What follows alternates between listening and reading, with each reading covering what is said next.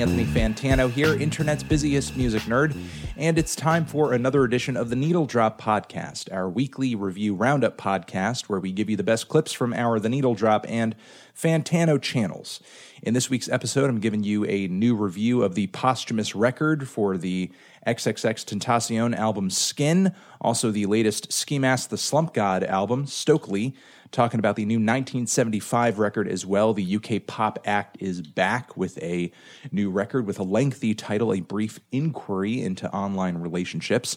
Going to be talking about the new Earl Sweatshirt record, some rap songs, and we are topping it all off with a record of electronic, quirky, and glitchy bangers from UK producer Kai Whiston.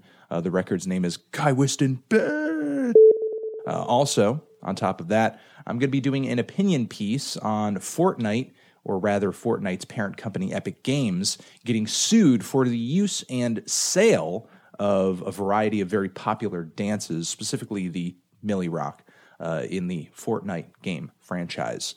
And uh, that's going to be it for this episode. Strap in, get ready. Here we go. Uh, bam and it's time for a review of the new XXXTentacion album, Skins. This is the new posthumous album from rapper, singer, and songwriter XXXTentacion, who was tragically murdered this past summer in broad daylight. He just released a pretty successful sophomore record in March, and he was still awaiting trial for domestic abuse charges that have since been dropped due to his death. However, X's passing did not stop the promotion or the release of his music, as Bad Vibes Forever, in connection with Empire Records, still plan to put out more X music sooner rather than later. And at this point, who knows? Maybe what's on this new album over here is just the tip of the iceberg in terms of what X's label is willing to release of his leftovers. What's for sure is that as long as X's music is in the spotlight and it's continuing to be released and promoted, his public image is going to be in the spotlight too, as this past October Pitchfork Media dropped a previously unreleased audio recording of what sounded like X admitting to the abuse he was charged with. That being said, I don't really feel like this is a review where I'm going to be talking about the music on this album all that much, mostly because there is so little here. There are 10 tracks on this new record.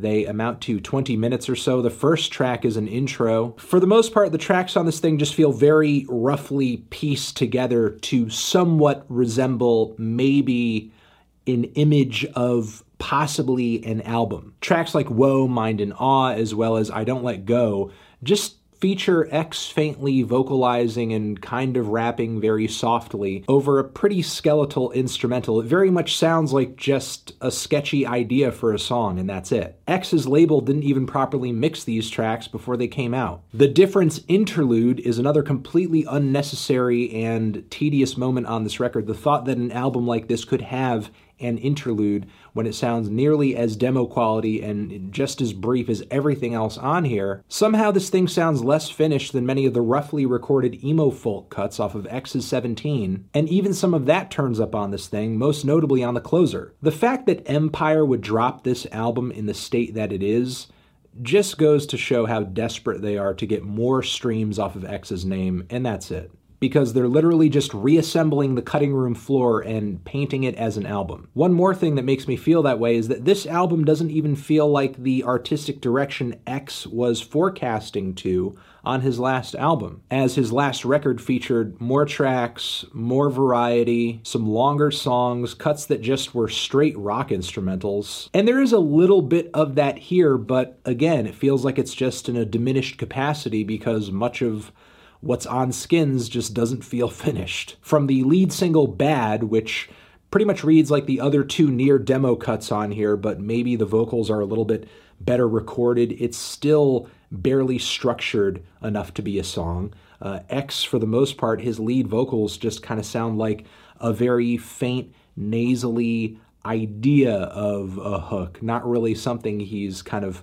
uh, saying all that boldly because I, I don't know if he was going to end up changing it down the road or something. The song One Minute with Kanye West, it's, it's titled One Minute, but ironically, it's the only track on here that breaches three minutes. I don't know what to say about this song. I, I guess I just hope that all parties involved, or at least uh, chose to be involved, are proud of what they did here. I guess in a way I kind of admire it for trying to bring rap rock back. But one, the track features this awful lead guitar riff. I don't know what this sound is. Is it a horrible sample? Is it something coming out of a keyboard? I'm not sure. Or is it coming out of a DAW? I don't know. It just feels like the worst imitation of a guitar riff, and it's just so static and repeats so plainly across the length of almost the entire instrumental. It's kind of annoying in the first few seconds of the song, and my god, in the last minute, it's like torture.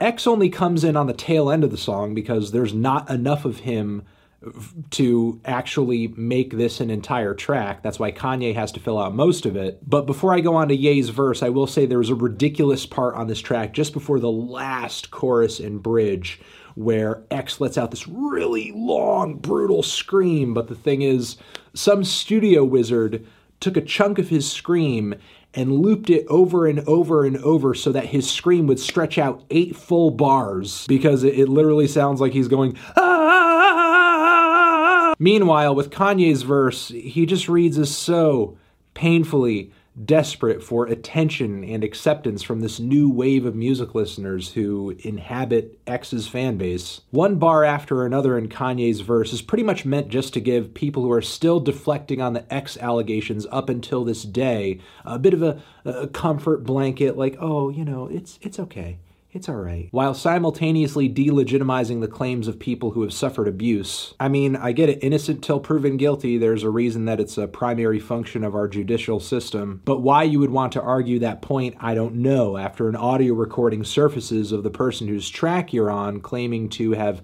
fucked up his ex girlfriend and stabbed multiple people. Honestly, this makes me miss when Kanye was on the MAGA train because somehow it was less cringy. Honestly, the only parts on this record I really liked were Guardian Angel. Again, not really a full track on this record, but despite its brevity, I am kind of impressed by the intense and speedy and passionate rapping that X delivered onto the track. The instrumental, though, pretty much just sounds like a reversed version of the Jocelyn Flores beat, though. The song Staring at the Sky doesn't sound like much at first. It does kind of kick off like another piece of emo folk from X with uh, some nasally vocals and some basic lyrics and an acoustic guitar garlic, but when it eventually goes full fledged into this heavy, distorted hook, it's actually kind of great and reminds me of a, lot of old school, very heavy, lo fi screamo music from back in the day, a sound you don't really hear all that much anymore. I wonder how much of that sound in this track is X coincidentally channeling it or if he was aware of a lot of these old school Screamo groups. Then there's Train Food, which I actually think ranks as one of X's best tracks ever, where it's kind of a narrative cut over a lo fi, sound effect filled instrumental with these uh, very dreary and dark pianos. The beat, in a way, kind of makes me think of like what Phil Elverum from Mount Eerie would do if he had to make a hip hop beat or something. X raps over the track about essentially uh, trying to go home, uh, walking there. He goes by some train tracks, and there's this dark figure who is essentially torturing him and tormenting him, uh, personified as death, I believe.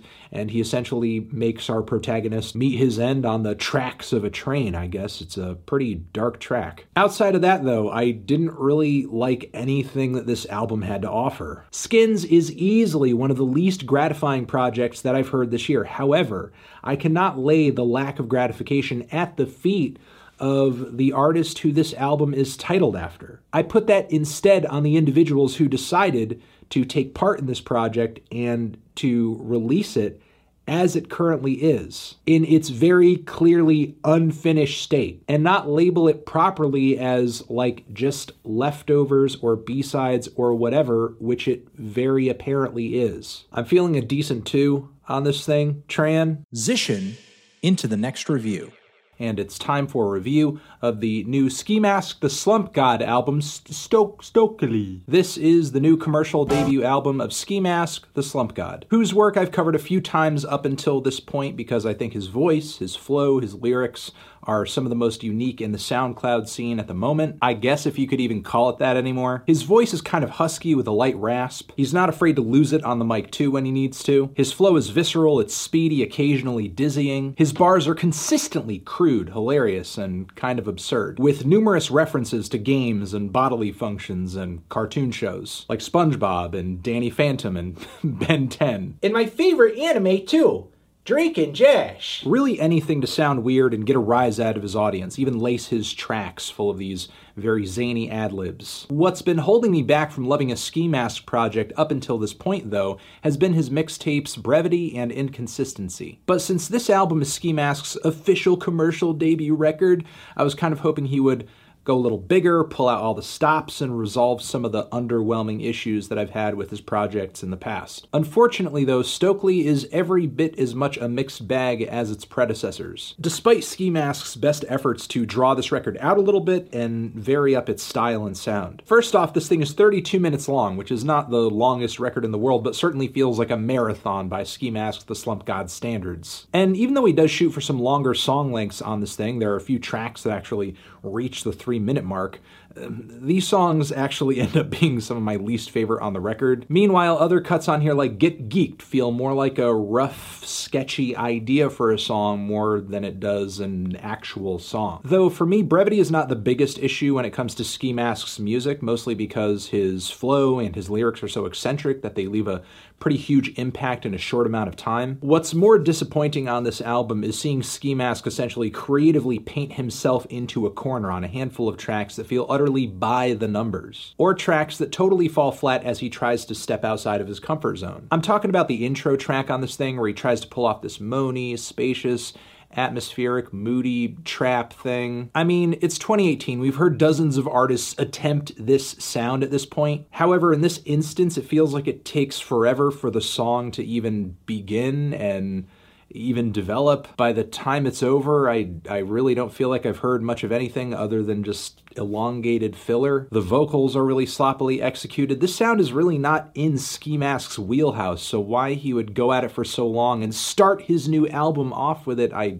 really have no idea. And sadly, this is not the only time on this album where he goes in this direction. The song Save Me Part 2 sounds like a buttery blend of pop, trap, and R&B. And personally, I don't really think Ski Mask's voice, his personality, his flow really fits over this ultra slick style of production. It really sounds more fit for a Chris Brown song. Granted, the other two tracks that shoot for a more melodic style are not nearly as bad. The song You and I, as well as Far Gone with Lil Baby, but I wouldn't call either of them highlights. Meanwhile, almost a third of this album contains tracks that could have landed on Ski's two previous mixtapes and just got lost in the haze because they sound so utterly average. A somewhat left field trap beat, a kind of forgettable hook, a few funny quotables here and there, like I be on the ass like a fucking bike seat. I'm talking about tracks like Adults Swim and Unbothered and Get Geeked, as well as the closing track Cat Piss with Lil Yachty, uh, which was kind of disappointing. I thought that him and Yachty would have a bit more chemistry on this cut. It's not nearly as exciting as seeing Ski and Juice WRLD totally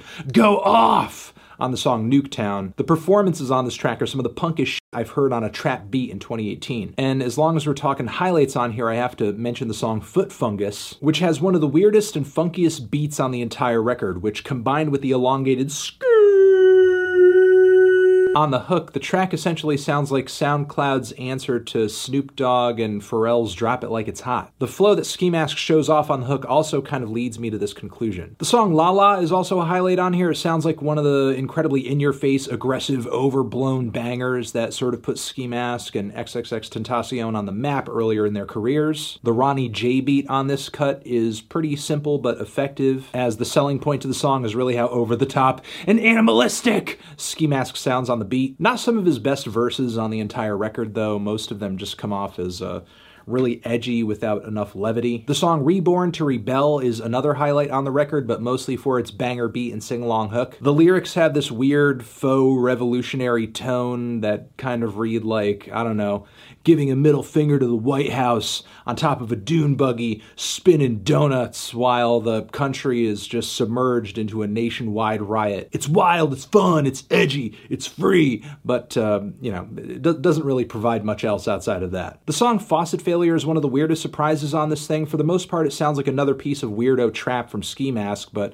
then certain passages incorporate what sounds like a reggaeton beat, but somehow it really works and kind of keeps things refreshing. I mean, overall, this record isn't awful, but it's still kind of a letdown because at this point in Ski Mask's career, I was kind of hoping that he would totally just kill it, surprise me, come into his own a little bit more, and define himself as just kind of being a cut above as a lot of the other artists who he's currently in competition with. And sure, while some of his best material is on this record, some of his worst tracks are too. As again, there are quite a few songs on here for him that feel really predictable, not all that memorable, or are just totally lackluster attempts at trying to change things up. So even though I came away from this record liking more songs than I didn't for sure, I still don't really feel like this project is a true display of Ski Mask's full potential. And, uh, you know, that's sad. I'm feeling a light six on this thing. Before we get into the next review, I want to give a shout out to one of our sponsors, the good people over at The Ridge. They make these nifty, metal plated, fantastic, minimalist compact wallets that fit right in your front pocket. Upgrade from that disgusting, bulky leather wallet this holiday season. Hit up ridgewallet.com slash Fantano. That is ridgewallet.com slash Fantano. Use promo code Fantano to get 10% off and join the Ridge Wallet revolution today. Does that sound cool? Does that, does that sound cool enough to you? I hope it does. Uh, supports the channel, supports the podcast. Do it, and uh, thank you. Here's the next review. And it is time for a review of the new 1975 album, A Brief Inquiry into Online Relationships. This is the latest full length album from UK pop outfit, the 1975. Their third record to date, and this thing has quickly become the band's most critically acclaimed release so far, garnering high praise from across the music publication spectrum, and it seems to be winning over a lot of fans too, and, and I can see why. This thing is easily the band's most mature and versatile record yet, as they try their hands at a myriad of different styles outside of their usual guitar driven pop anthem comfort zone. The production on this thing generally is smooth, it's pristine, but still pretty lively. I do like the aesthetic of this record a lot. I mean, it just sounds pretty. During its best moments, the music on this thing radiates this feeling of pure bliss and euphoria. And even though it might seem pretty obvious what this record is about given its name, I still do give the 1975 credit for making this album slightly more conceptual than their last two. I generally think the track list of this thing flows pretty well for an entire hour of music. It certainly doesn't feel that long. Or it feels like the band are always presenting something new so the record continues to stay engaging and dynamic dynamic. I can't say I'm coming away from this album as impressed as some people are, though. And it's not that I don't admire what the 1975 are shooting for on this album,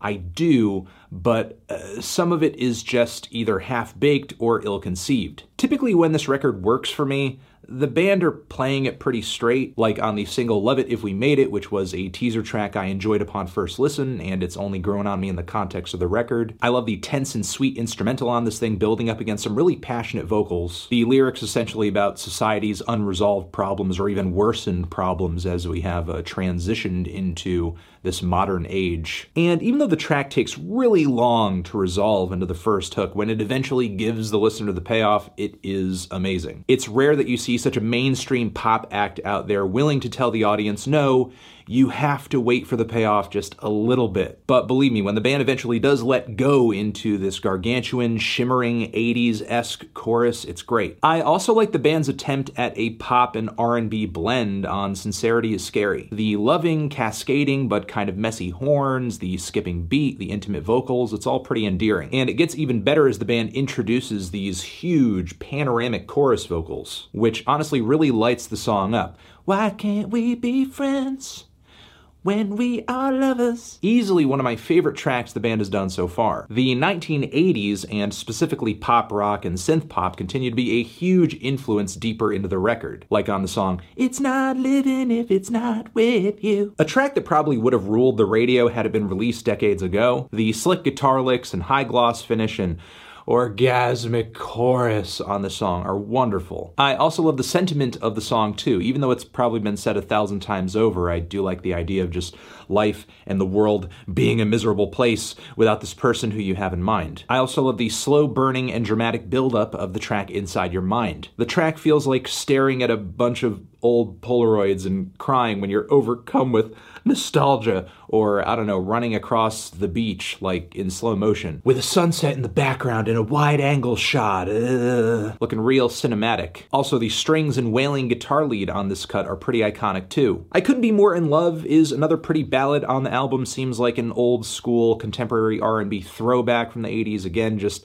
based on the synth timbre alone, just based on the synth patch alone, and the closer I Always Want to Die Sometimes is a strong finish for the record. Though stylistically, this song comes from like more of a 90s alternative rock slash Brit pop place with a splash of shoegaze influence coming out of the production. Feels almost like something that could have come off of Radiohead's first album or whatever. Songwriting wise, anyway, songwriting wise, I do think the uh, uh, the pillowy, fresh, and ultra clean sound of this record is is something specific to the the 1975. Even as they embark upon a lot of these old school sounds, and there are a lot of great moments on this LP that come from referencing back for sure. When things on this album go awry is really when they are, I guess, going contemporary or a little left field field, like the band's attempt at a jazz number on the song Mine, which essentially sounds like a combination of the blandest, most forgettable elevator jazz you've ever heard with some really middling, forgettable mainstream pop songwriting. It's pleasant while it's on, but not nearly as engaging as a lot of what's here. Then there's the ridiculous spoken word passage, The Man Who Married a Robot, and while I appreciate conceptually what the band are trying to do here, how this song adds to the themes, the major themes of this record, it still does not change that this thing reads like I don't know, a lost chunk of a script from Spike Jonze's Her uh, fused with a bad 4chan copy pasta. The track overall is much more annoying than I think the band intended it to be. There are some other tracks here that would otherwise be okay if not for the obnoxious auto tune laid onto them. The song I Like America and America Likes Me comes to mind. It's easily the most grating cut on this entire record. Or the single Two Time, Two Time, Two Time, which at first listen weeks and weeks ago I did not like. Maybe it's grown on me a smidge since then, but I still do not care for it. It mostly sounds like an upper crust appropriation of several different cooler music styles that have been blended to the point where it's hard to tell where one starts and another one ends. And for whatever reason, the song Be My Mistake reads like what would happen if you forced Ed Sheeran and Perfume Genius to write a song together, but it simultaneously scratches neither itch that both of those artists kind of serve. And the track How to Draw along with everything that develops after it, is one of the most perplexing spots on the entire record. The cut moves through numerous phases, this extended, somewhat pretty ambient ish intro. An electronic instrumental suddenly pops up that sounds like a ripoff of a Postal Service beat. There's like an ominous electronic breakbeat passage that it shifts into at some point suddenly. At one point, the track actually develops into an actual song with lead vocals, but the vocals are pitch shifted downward into this deep, whiny timbre that's nearly unlistenable. I can appreciate the band wanting to change things up a little bit structurally and experiment and do something different, but every idea the group shifts into on this song is just worse than the one before it. The song Give Yourself a Try is another moment where I do enjoy the social commentary coming out of the lyrics. I also think the super simple and minimal electronic beat is pretty compelling, along with the lead vocal melody. However, the squawking and somewhat overdriven and highly mixed lead guitar is not something I would have made as prominent on a majority of the track. It makes the song sound more one dimensional than it actually is. All in all, though, I, I, mostly liked this record a lot. Quite a few improvements on the band's last LP. I did like thematically what they were going for, even if many of the risks they took here didn't quite pan out. I guess I could also say this thing paves the way for more promise than their last record did. And once again, I could see this album appealing to a lot of people that are very much not me. But I think in order for that to be the case, the rougher, more ill conceived spots on this thing would need to resonate with you much more deeply than they did with me. I'm feeling a decent to a strong six on this LP. Transition into the next review. And it's time for a review of the new Earl Sweatshirt album, Some Rap Songs. This is the third full length album from poet, songwriter, and abstract hip hop word ninja Earl Sweatshirt. It's been a few years since we last heard from Earl in a studio album capacity. His 2015 record, I Don't Like I Don't Go Outside was his last. That year was also the same when the hip hop collective that helped pave his way to fame, Odd Future, had pretty much become defunct as a cohesive unit. Though Earl's absence from the group during their peak of hype kind of became a rallying cry across every corner of the internet. On music boards, on social media, every music publication under the sun, as well as even traditional outlets like the New York Times. Free him! Free my boy Earl! Free him now! He's literally been free for like the past five years. We did it! We did it, everybody! We did it! Good job. While Earl is a member of Odd Future and certainly a big reason as to why the group blew up, there's always been something about him that's made him stand out amongst every other member in the group, whether that be his literal geographic location or his lyrical talent and attention to detail. Also, an uncompromising, emotionally dark streak in his music that not only made him stick out like a sore thumb in Odd Future, but really in the current hip hop meta in general. And Earl's anxieties, as well as his depression, have not been exactly a secret up until this point. They were on display in a big way on his last record, and on top of it, earlier this year, Earl canceled an entire European tour citing anxiety and depression as the reason why. Considering that, I guessed months ago whatever Earl's next album is going to be will most likely be his darkest and maybe most despondent yet. And the teaser tracks to this record, like the Mint and Nowhere to Go, certainly forecasted toward that, especially considering the song's gloomy lyrics, minimal structures, and hypnotic experimental production, going even further down a dismal rabbit hole than I Don't Like Shit did. And as angry and as negative as that album was, occasionally the production did feel a little rickety, and Earl vocally still sounded relatively fresh and youthful kind of empowered by his anger. And now, just a little while down the road, a few years later, we're being subject to some pretty significant changes. The beats, while they might be slightly more repetitive than they were on Earl's last record, their sound palette is experimental, it's lo fi, it's fuzzy, it's rich, it is dense, it is surreal, simple but powerful. Meanwhile, Earl's emotional instability sounds like it's aged him two or three decades. In a way, it's kind of a shocking night and day difference comparing his voice and his demeanor and his delivery on this record to his last, or even Doris. And now that most of the songs on this album are pretty brief and this thing stands at 15 tracks and 24 minutes or so, the whole thing feels like a tapestry of sad, abstract, dreamy rap vignettes, which range from hopeful to hopeless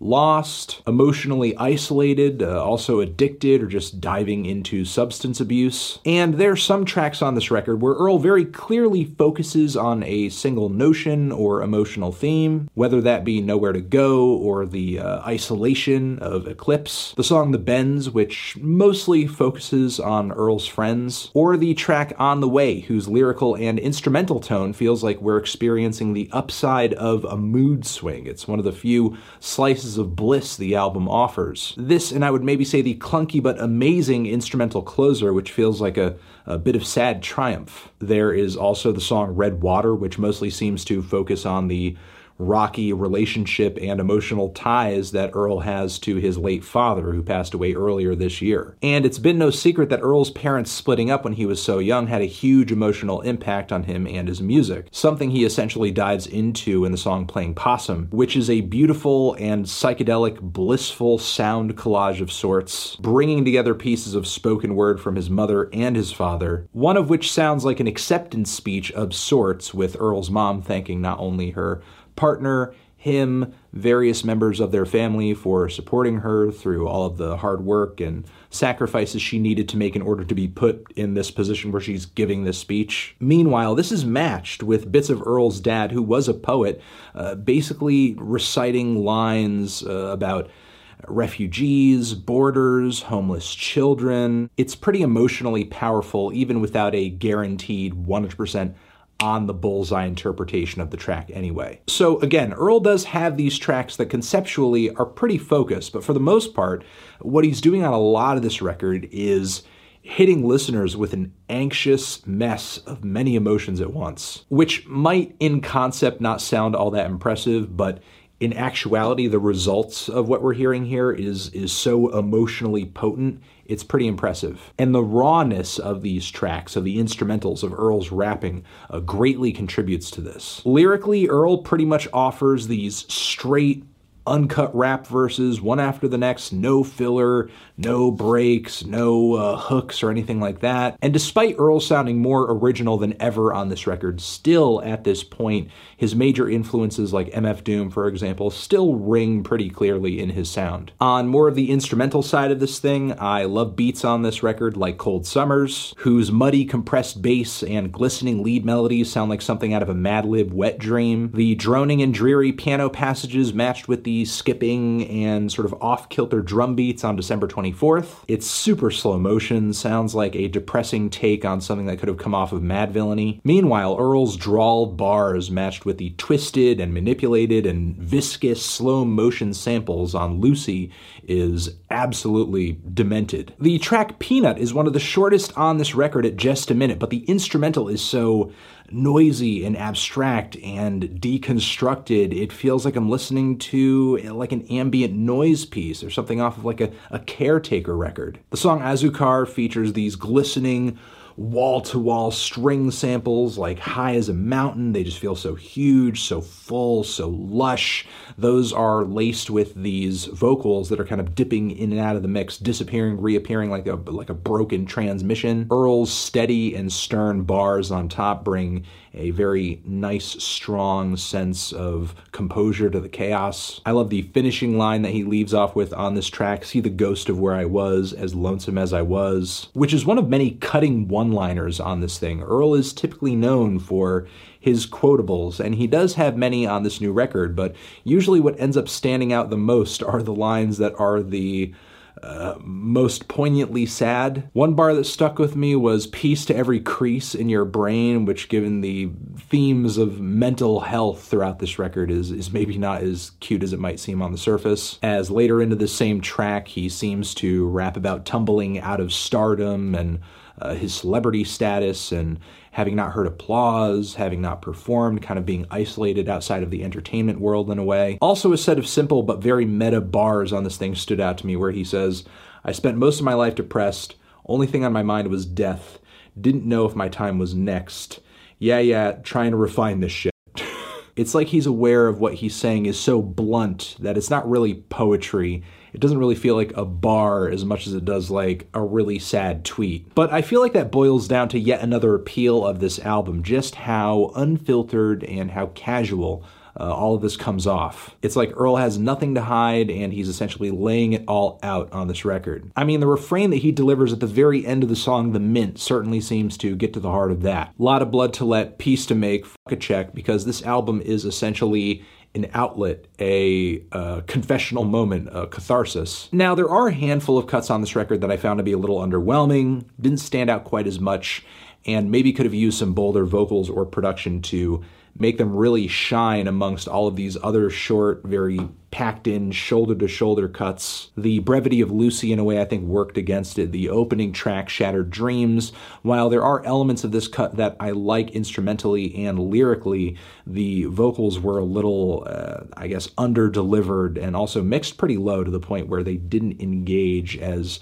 clearly as they did on many other cuts where the mixing and performance were a bit more amped up and, and just generally better. And even though there were some tracks on this thing that came off a little topically vague or uh, pockets of this record that I think could have used a bit more length or structure or some songwriting bells and whistles, something. For the most part, I did really love the incredibly brief and to the point songwriting style that Earl brings to the table on this thing, especially how all the songs here kind of wash in and out of each other really quickly and uh, reinforce each other pretty well. All that being said, though, I did love this record. Some rap songs is pretty great. Easily Earl's best record yet, in my opinion. Most emotionally intense, most artistically defined, though admittedly, I do come away from this thing worrying about Earl's mental health a bit, and hopefully he, he has brighter days ahead in regards to that. I'm feeling a decent to strong eight on this thing. Before we get into the next review, I want to give a shout out to turntablelab.com slash the needle drop, turntablelab.com slash the needle drop. If you're doing some holiday shopping for yourself or for someone who you love, who's an audiophile, music collector, they need a turntable, some wires, some speakers, a colorful pressing of a fantastic album that we have covered on the Needle Drop channel. Hit up turntablelab.com slash the needle drop. Supports the podcast, supports the channels. We get kickback from it. You get some cool audio gear. And uh, yeah, It's a pretty nice setup. Turntablelab.com slash the needle drop. Here's the next review. And it's time for a review of the new Kai Whiston project. Kai Whiston! Kai is a young buck from the UK who is fresh off of a little EP that he dropped via the Big Dada label last year, which has gotten a lot of support from the likes of Igloo Ghost, which is probably why his new record over here is coming out via the Gloo record label, glue as in igloo, gig, igloo, glue. Kai is pretty much one more in a growing scene of music producers with a somewhat postmodern twist, creating these massive multi genre cacophonies of glitchy bangers from the future. Explaining Kai Whiston's influences on this record is less like a crossroad and more like a multi lane roundabout or like an intricate highway system with a series of on and off ramps going in routes that hit a variety of, of different directions. As Kai's new record over here contains elements of industrial music and wonky and trap and glitch hop, a bit of UK bass, maybe a touch of bubblegum bass, and a, a little bit of nu metal in there as well for some reason. There are some subtle nods on this record too to the heavy bass and gargantuan drops of dubstep, but maybe a little bit smarter. Not too smart though. This is not like dubstep with a bachelor's degree. This is more like dubstep going to night school to get its GED and then maybe go on to learn a trade. And it passed all the classes, but it didn't study that hard. The grades weren't that good generally. Because most of the time it was worried about being the cool kid in the back of the class with some ripped jeans and an edgy band t-shirt. Does that does that explanation is, is that enough for you? I hope it is. There are definitely some artistic parallels on this record to like the jittery rhythms of an Igloo Ghost track, or the build-ups and choppy samples of a Hudson Mohawke, or even Arca's super abstract and post-industrial sound design. Kai will often find spaces in his hard-hitting and relentless tracks to work in uh, some finer, more regal, instrumental passages that are a bit more atmospheric and moody and emotional, like the haunting and rich synthesizers at the start of the opening cut on this thing, All is Fair in Love and Kai Whiston, or the moody little electric guitar licks that are introduced in the second leg of For sake. A surprisingly long cut on this record at seven minutes, with a passage that features some screamed vocals and incredibly busy beats. It's like listening to a fusion of Death Grips Igloo Ghost and Emo Trap, some of which comes together pretty effectively, though it does feel a little gimmicky at the end of the day. What seems to leave an even larger mark on this record, though, is Kai Whiston's sense of humor, as there are tons of cheeky, absurd, and over the top samples and transitions all over this thing. The screamed watermark that turns up periodically on this record. It's Kai The mutated vocal samples on the track Mushy Seas. I had a dream I got by my way to heaven. All of the chipmunk chatter that sounds like something out of an Igloo Ghost song on LSD. More LSD than usual. Then there's the song Druck, which features these incessant vocal samples repeating again and again and again and again. Sounds like something out of a ghetto house track. Kind of wish it were longer though. And then there are some pretty novel and creative fusions of sounds and ideas on this record too, like on the track Brain Fritto, which sounds like Kai is taking an inspiration from that amazing TNGHT EP, but trying to just overblow it and distort it to the loudest volume possible. This track is brain demolishing with some meth sprinkled on top. This track is not only laced with these horrifying sour synth swells, but also distorted lead melodies that that feel like a guitar lick being sucked through a wormhole. This record also has a vocal feature from the one and only Clarence Clarity on the Cut Your Secrets, where I do wish vocally he contributed a little bit more to the track, but it is a nice multi-phased banger where Kai does effectively use Clarence's voice as an instrument, a sound, uh, just a, a, sample to be chopped up and sort of played throughout various points of the track to add a bit more color. It's a tasteful execution. Kai, for all of his bombacity, for being as obnoxious as he is in in the DAW, he does seem to have quite a bit of technical skill and the taste to know when to push things and maybe when not to. However, in my opinion, there is a bit of a lull in the last leg of the record, and listen, it's it's not for lack of volume or anything like that, but I do think Kai hits a bit of a snag in some of the final moments of this album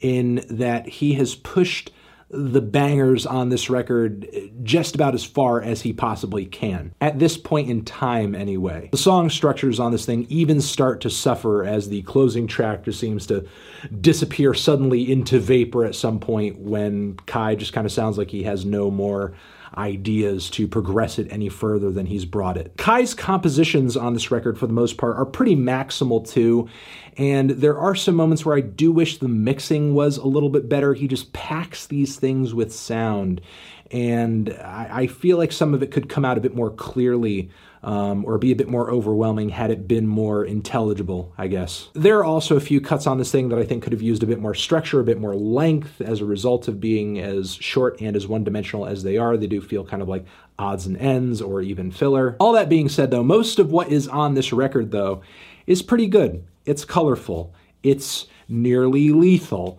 It's uh, off the wall. It's borderline insane and shows a lot of promise. Definitely a sound and definitely an artist I would like to hear more from in the future. I'm feeling a strong six to a light seven on this thing.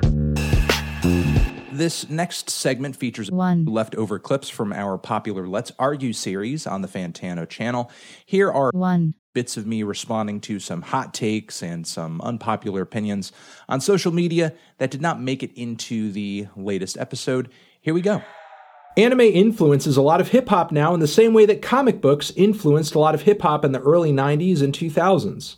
Yeah, I mean, for sure. I think anime current day does kind of fill a hole that uh, that comic books uh, once filled in the 90s in that you know you do have these very detailed and over exaggerated and occasionally hyper realistic depictions of uh, heroism and violence and uh, uh, just basically uh, very uh, exaggerated actions. They're colorful, they're exciting, it's kind of overwhelming, it's fun, it's sexy, it can be very fast too. So, yeah, I can definitely see a crossover, a bit of an influence going on there for sure. Absolutely. And it's time for a bit of news, a bit of opinion on this new Fortnite situation. It turns out that the franchise's company, Epic Games, is being sued for the game's usage of the Milly Rock dance as, as an emote, as an option for, for the players to execute as like a victory dance, or I guess when they're feeling particularly Milly Rocky if you guys uh, are familiar with Fortnite, even on a surface level, you should know at this point that one of the most popular and iconic things about the game is not just its battle royale style gameplay, but it's also uh, the skins and the outfits, but most notably the dances that you could do in the game.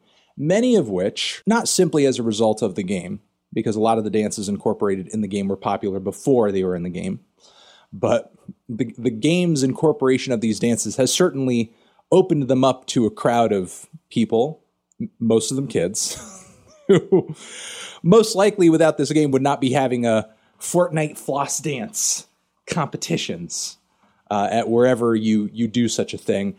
I try to avoid that stuff, but anyway. So Fortnite is incorporating these popular dances, many of which come straight from hip hop culture. And right now, hip hop, as we all know, is the, the, the, cultural zeitgeist.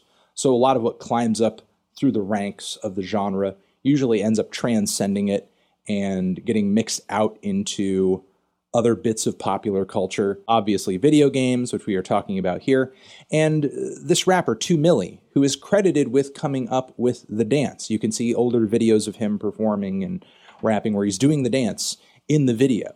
Uh, he is basically coming after them with legal help, which I imagine he would not have if uh, not for his lawyers believing that he actually had a case, because uh, no doubt 2 Milly does not have the the potential legal funds that a company like Epic Games has. Okay, so I, I can't imagine uh, that he has all the money in the world to throw at this uh, the lawyers that he probably has working for him are in this in the hopes that they will be able to get a cut of the settlement of whatever they're able to make for this. Uh, again, I don't think they'd be wasting their resources and wasting their time if they didn't think they actually had a case here. And 2 Milly is not merely suing over the, the simple incorporation of the dance into the game. You know, the, the thing about the artistry of dance and coming up with dance moves that are popular, it's sort of difficult to become a successful dancer or somebody who sort of formulates these kinds of things without uh, allowing those dance moves to spread and allow other people to use them. So there is obviously kind of a balance to be struck there in terms of what is and what isn't an acceptable use of the dance that you have created. I'm sure after this, uh, 2 Milly is most likely not going to uh, be suing someone like Playboy Carti for uh, uh, being in New York and Milly rocking uh, Masak, you know, over uh, Magnolian and, and that sort of shit. Uh, no, what sort of makes this situation unique is that Fortnite is literally selling this dance in this game because if you're not entirely familiar with how the whole Fortnite racket, I'll call it a racket, racket works, uh, like many modern games and mobile games, a lot of the money made off of the Fortnite uh, franchise is through in-game purchases. Uh, because kids they want to, and not just kids, but adults who play the game as well. Uh, they want to have certain looks, certain skins, do certain dances, have certain masks, have certain whatever. So to customize your character and have the option to look a certain way, do certain things, you have to pay with with an in-game currency. But of course, you can put money, actual USD, into the game in order to give yourself more currency. So then you can blow that in-game currency on things like dances and so on and so forth. And uh, from what I understand, this Milly Rock dance within the game, which they call it uh, the, the the swipe, swipe it, swipey swipey.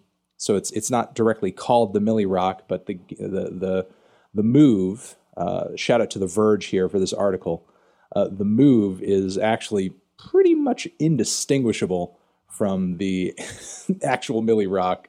There's uh, really no arguing that that is the friggin' Milly Rock right there. Um, the swipe it, the swipe it. Uh, dances like this within the game can retail at like nine dollars and fifty cents, almost ten bucks for a friggin' little dance that your avatar can do in the game. That is that's that's that's that's a nice payout. It's a nice payout, which you know obviously millions of players are buying these dances. Millions of players are buying these dances. Millions of players are buying these costumes and skins and outfits and so on and so forth. So that that racks up a lot.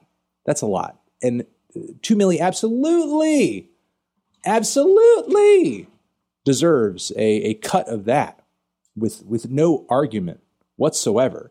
Now, listen, I'm somebody who's not really a gigantic fan of current day copyright law because I think much of the time it uh, puts a, a damper on creativity more than it helps creativity.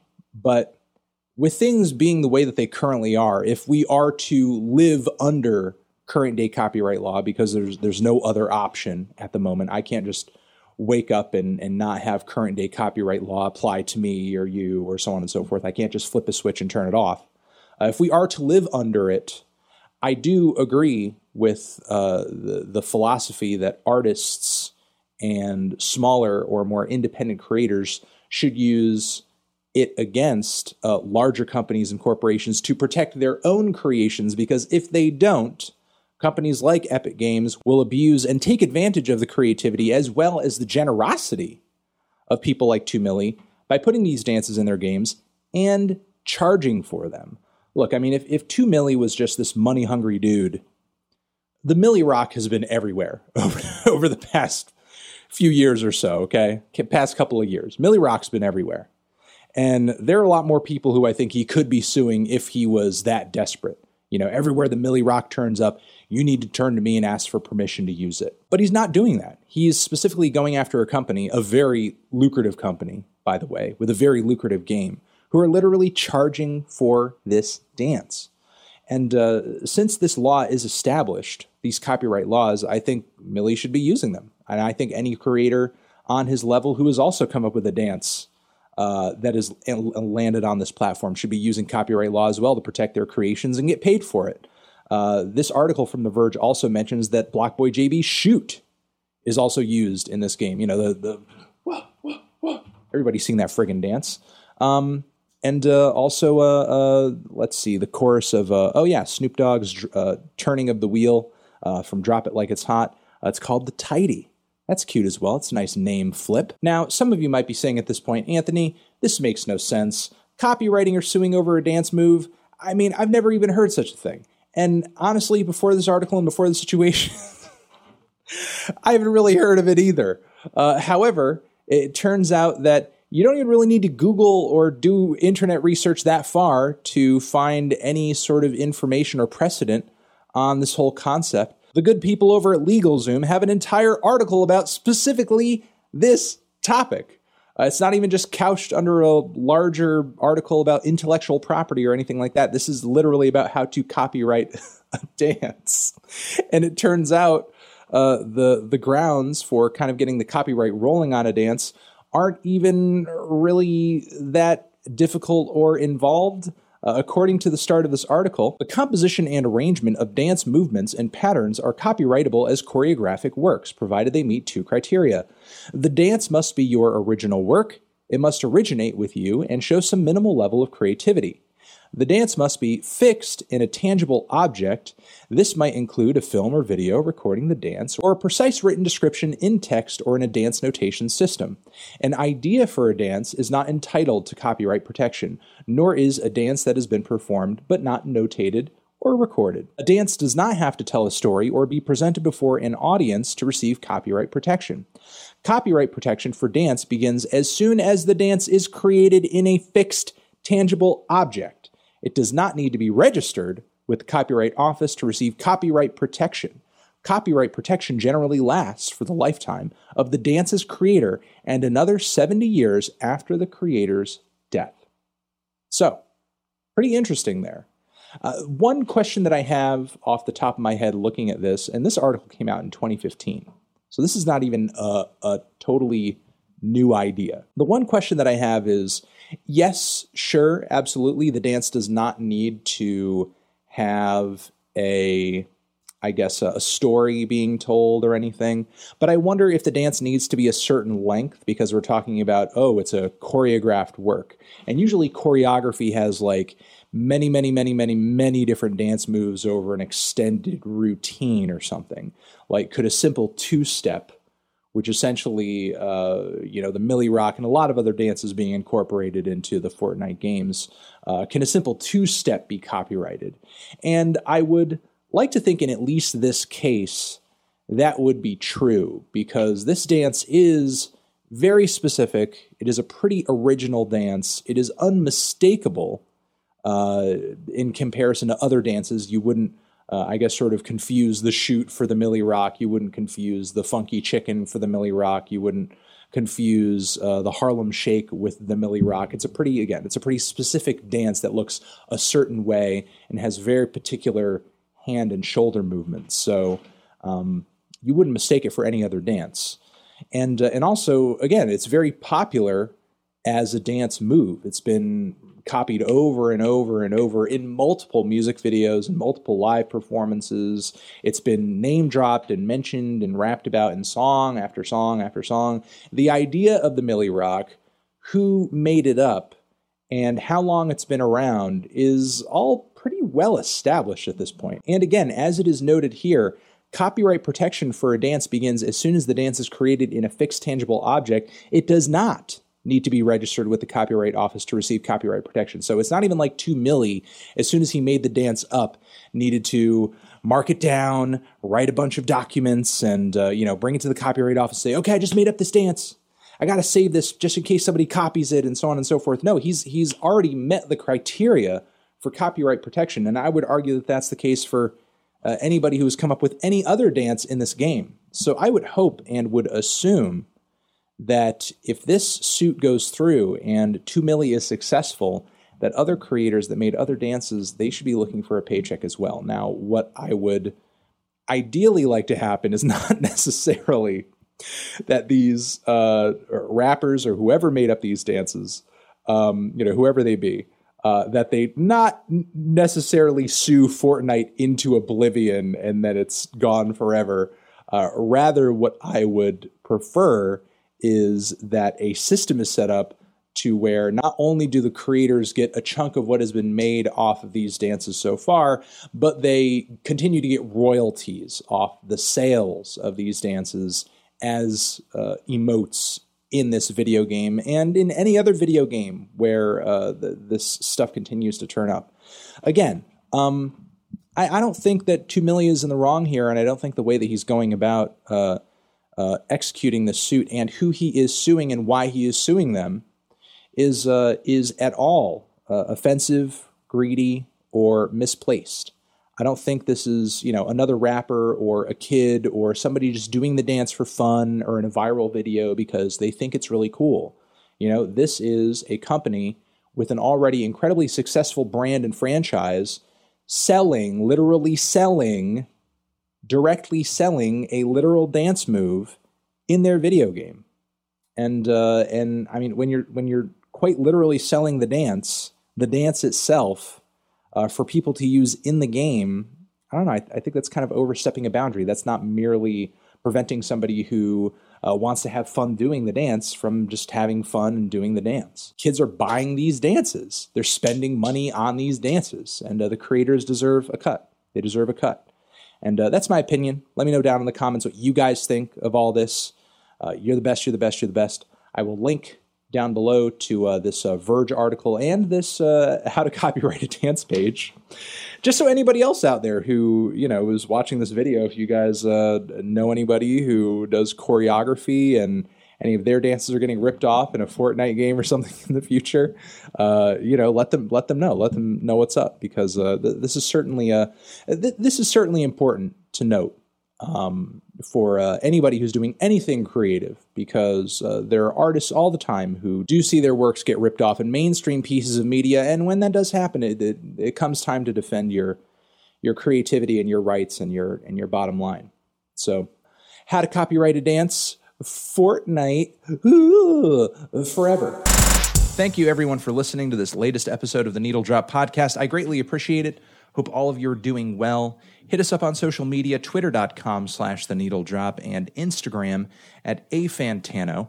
Also, you can find us on the theneedledrop.com to catch up with all of our content that we drop throughout the week. We're also over at youtube.com slash the needle drop and youtube.com slash fantano if you don't want to miss a single video and you want to see them as they come out as well. Shout out to Jonah, who puts together every episode of this podcast every week. And I will catch you guys in the next one. Love you, love you, love you. Anthony Fantano, the Needle Drop Podcast, forever.